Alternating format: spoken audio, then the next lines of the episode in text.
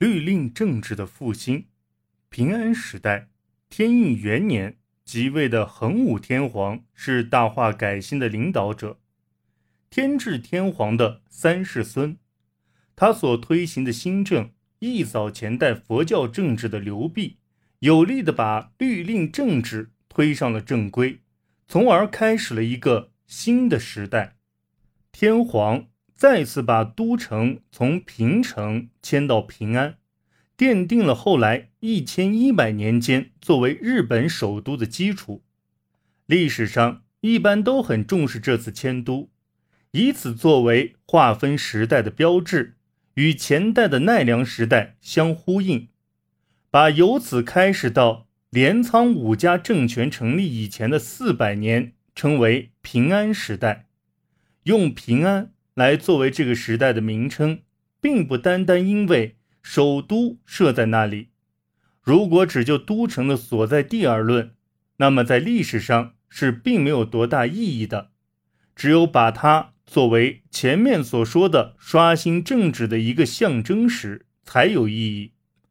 如果仅仅从首都所在地一点来说，那么平安时代就不只是四百年。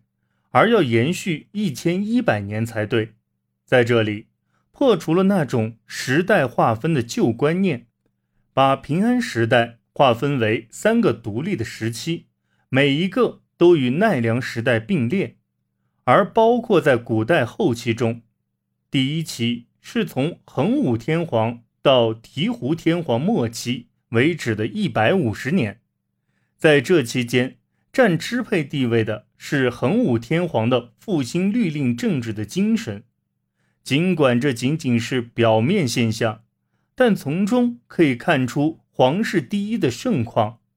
文化虽然还与前代一样，唐风文化居优越地位，但已出现若干新的发展态势，与第二期相比，在质的方面有了截然不同的区别。